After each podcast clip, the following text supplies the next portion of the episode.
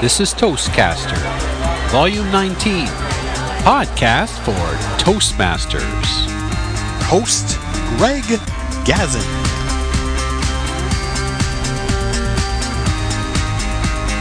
This episode, 2008, The Finalists.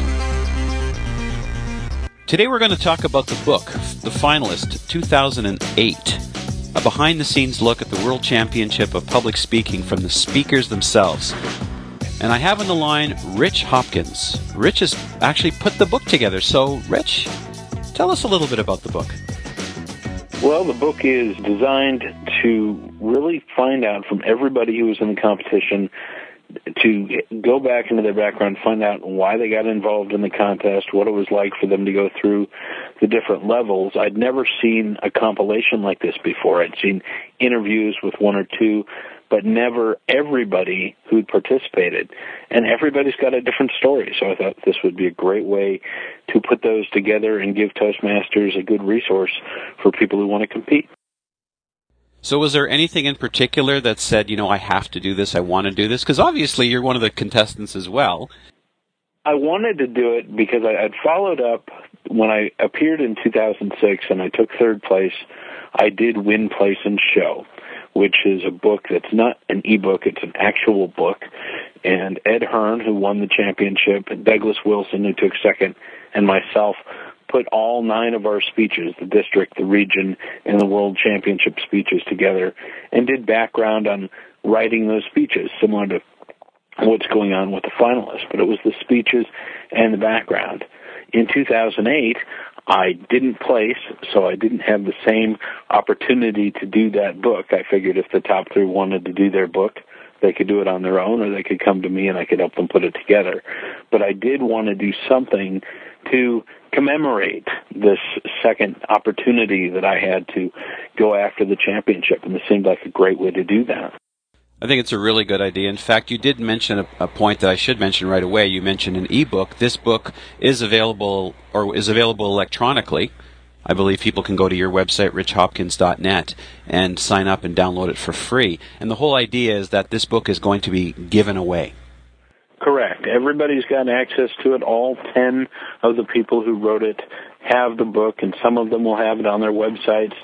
Some of them may be giving away a printed copy or selling it for just a dollar or two at a district conference.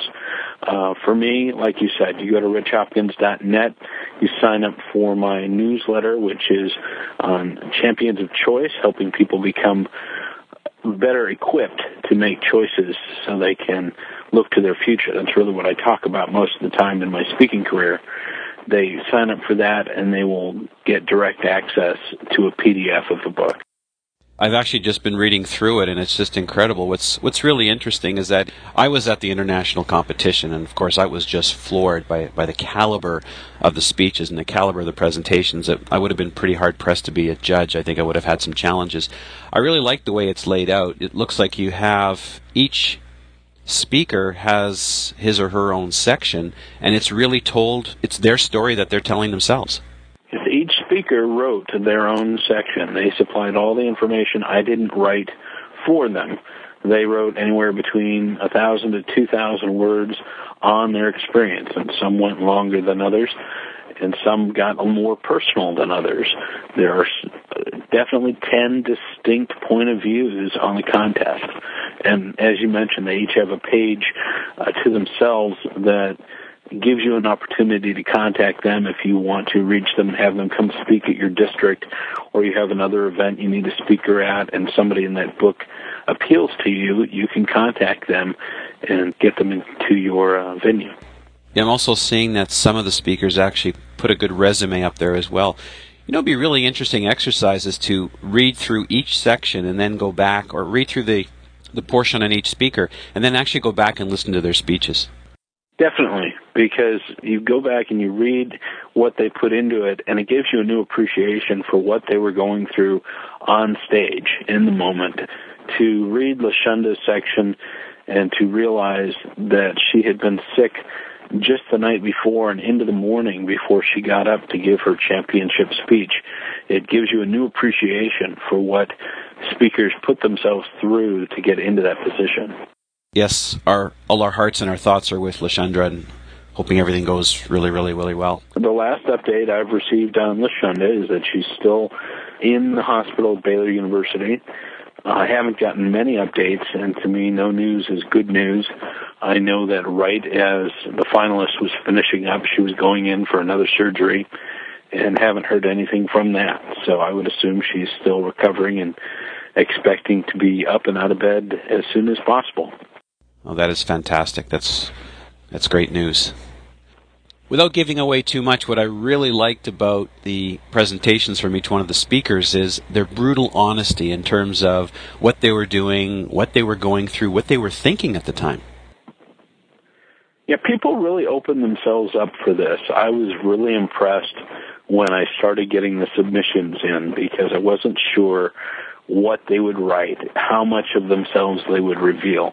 And some of them were brutally honest with how they felt about the process, how they felt about us getting together before the championship. We had an email uh, situation where we were actually talking to each other throughout the summer. Of course, we couldn't do that with the two international contestants, but I had tracked down all eight of us who had won our regions and we created a, a small internet uh, get together where we could email each other and keep each other up to date, share our emotions if we wanted.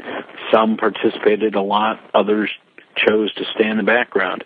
But David Brooks had mentioned that that was the first time he'd ever heard of contestants communicating like that beforehand or getting together for dinner be two nights before the contest. So hopefully we've started a precedent just to let people be friends when they compete instead of completely a set of competitors going up after the prize. That's absolutely amazing. I was talking to Martin Presse. Of course, he's the District 42. He's the Region 4 representative, and he's from, from nearby where, where I live. Martin Presse actually set up that dinner. So I'm very grateful to him for making sure we had a place to go and to take the initiative on setting that up when he mentioned it to me, I was totally floored, but at the same time, I was extremely happy. It almost reminded me a little bit of the American Idol or the Canadian Idol, where they are in competition, but yet they're still feeling for each other. They're hung, they're they're hugging each other, and they're all sort of rooting, realizing that there are only ten positions, and there's only one person that can win, one person that can come in second, and one person that can come in third. Yep, absolutely, and really you look at it and, and that was another aspect of the book is that all 10 of us were champions for a moment at the region level or at the DNAR level we were all champions. And you're winning all the way. So to say that you're suddenly not a champion because you didn't win the big trophy is really doing yourself a disservice even if the only thing you do is win a trophy at the club level you're a champion and frankly, even if all you've done is get the courage to compete in the first place, you're doing something you've not done before. You're doing a new speech. You're putting yourself in harm's way in front of a group of judges, and you're a champion. Oh, absolutely. It does take a lot of courage to get to that level. I also noticed that Jim Key was great enough to, to do a foreword for you. Jim was great. Jim and I have been friends for the past few years. I ran into him at the Region 1 conference in 2005. He and Randy Harvey were speaking at that particular conference. And we've been friends ever since, mostly by email. He's taken a look at a few of my speeches over the years. And I thought of him as we got to the point where I needed someone to write a foreword just because he's he's been there not just as a champion, but also the other two times where he came close but didn't win it. So he could see the process for those of us that had been there more than once, myself and Jock Elliott, for the people who went and didn't win, and see it from Lashunda's point of view, going and actually winning it.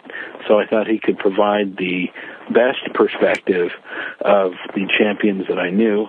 And besides, David Brooks had already written the foreword for Win Place and Show, so I didn't want to bother him again. I picked up his video when I believe he played for the. Jim Key was our keynote at the District 42 conference. I think it was in, ooh, might have been 2005 in, in Calgary. I think it was in Calgary. And I picked up his video and I pull it out every once in a while and I, and I watch it.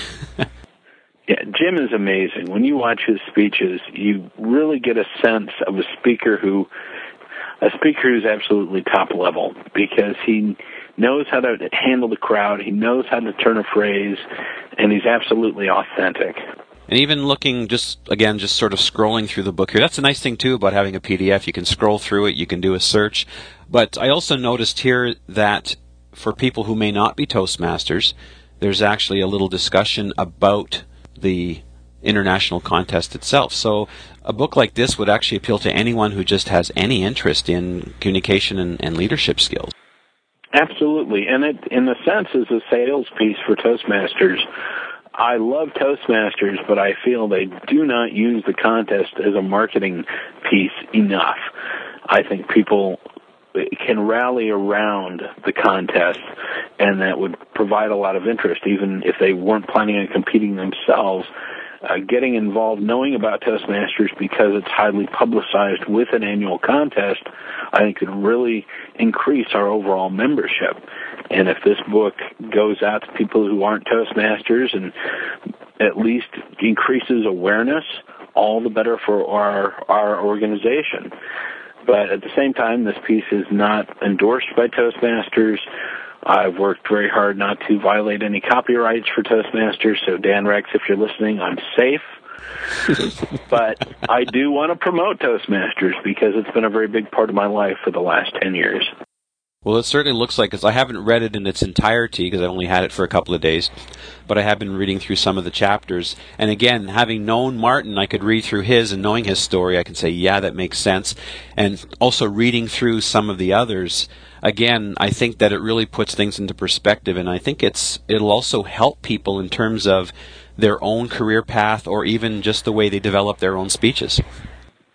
I would agree. It gives people an opportunity to look and see how other people handle pressure as they move along a, a path. People have to make choices at each juncture, from the choice to compete to the choice of determining which speech to use, choosing which coaches to listen to and which coaches that perhaps don't match with you. And that's the hardest thing in the world when you're dealing with two world champions and one of them gives you a piece of advice about your speech and the other tells you the exact opposite. How do you choose? They're both champions, but we face those kinds of decisions in life every day. I think you have to look at it and just see what works for you. That's right. In the end, the only person who's going up there on stage is you, and you don't want to get off the stage thinking, I didn't do what I wanted to do. I did what I thought they wanted me to do, whether they is the champion you talk to, the judges, or the audience. But as you said earlier in our conversation, it doesn't matter where you place in that contest. By being there, you are a winner. Absolutely. So is there going to be a 2009 version, you think? We'll see. It depends on who the 10 people are and if they want to participate. I certainly would love to get back there myself. I've got an area contest coming up Saturday, so we'll continue our trek towards the World Championship again. And of course, you are working on, you've got another book coming out. Just give us a quick tidbit, but don't give too much away. Sure. It's called Win, Place, and Laugh. It's a book filled with speeches that use humor in different ways and that also provides analysis on that humor. We've got several writers all teaming up to put their different stories into the book, including several from your area. Yep. There's a few people there from District 42. Won't say too much, don't want to give it away, but I'm sure we'll be talking in a few weeks. Definitely. I can't wait to have the book in its completed form and start giving everybody their proper due because people have worked very hard on this for the last several months. And I think it's going to be a very helpful book for anybody who wants to use humor in their speaking uh, or who needs to use humor in their speaking, which is pretty much everybody. And that will be a hardcover book, correct? It'll it'll be a paperback, okay. but it will be an actual book. Okay. You will hold it in your hands. Awesome. Well, Rich, Thank you very much for taking the time. Any final words of wisdom or comments for our listeners? I would say that everybody needs to compete at least once in their Toastmasters career, and not for the sake of competing to win, but to learn to become a better speaker. Com- competition is one of the few places you can get into it, give the same speech more than once to hone your speech. And whether your goal is to win the world championship or just to be a better speaker, the contest is one of the best ways inside of Toastmasters to make that happen. So don't get worried that you're going to have to go to the area contest or you're going to have to break out your schedule for district and region and oh no, what if I make it? Worry about the opportunity to make yourself better and go for it. Those are great words of wisdom. Rich Hopkins, thank you very much. You can reach Rich by going to richhopkins.net. This is Greg Gazin, Toastcaster.com. We'll talk to you soon. So that was our chat with Rich Hopkins, one of the finalists of the 2008 International Championship of Public Speaking that was held at the International Conference in August in 2006 in our home district, District 42, and it was held in Calgary, Alberta.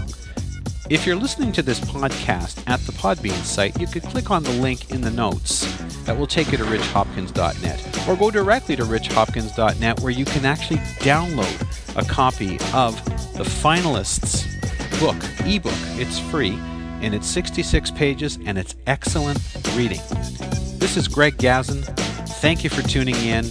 Please come back to toastcaster.com.